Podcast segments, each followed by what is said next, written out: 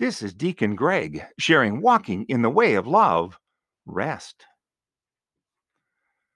On the seventh day, he rested. And so should we. I remember when nothing was open on Sundays except churches. But that began to change over time, community by community and business by business. Growing up in Green Bay, there were a lot of businesses open on Sundays. Later, living in Marshfield, just about everything that is open today was open then. When I was in my early 30s, though, we took a trip and ended up in Springfield, Illinois. Now, we visited Lincoln's house in the historical center on Saturday, had a great time. And then we spent the night in a hotel. And we were surprised when we left the hotel on Sunday.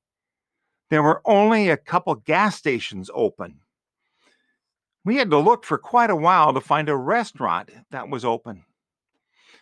We stopped at the first one we found, even though it was fancier and more expensive than we wanted but at least we were able to eat. It was such a strange feeling. The city was quiet, very little traffic. And on the way out of town, I stopped at the first open gas station and topped off the tank. I wanted to make sure that I had as much gas as possible in case we had trouble finding another open station. We also bought snacks to tide us over if we couldn't find another restaurant. Of course, once we left the Springfield area, we had no problem finding open businesses. Thinking back, maybe it wasn't such a bad thing, as long as you knew about it ahead of time. No kids' sports or organized activities, couldn't go shopping, couldn't go out to eat, it kind of forced us to take time to rest.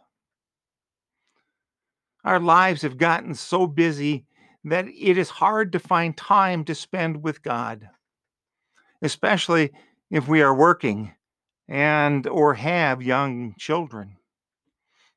Of course, it would have been easier to accept it if it stayed that way. And it would be very difficult or almost impossible now to again have businesses and activities closed on Sundays. I am not saying that we should do this, but just that it would be easier to spend time with God if we had a day off. We are called to observe the Sabbath, a day of rest. If it can't be Sunday, pick another day of the week. For clergy, Sunday is a day of work, and most of them choose another day to use as their Sabbath. Now, I try to spend time every day with the Lord. Not every day is the same time or the same way. Some days I meditate, some days I read scripture, some days I read a book, and some days I spend the time in prayer.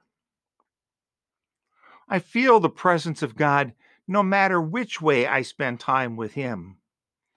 I just need to be open to and welcoming to His presence, and He is there.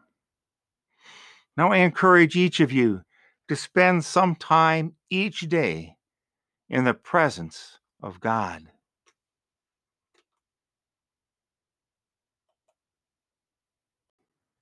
Thank you for joining me on my walk in the way of love. Until next time, may you stay safe and healthy, and let us live in the Lord's blessings.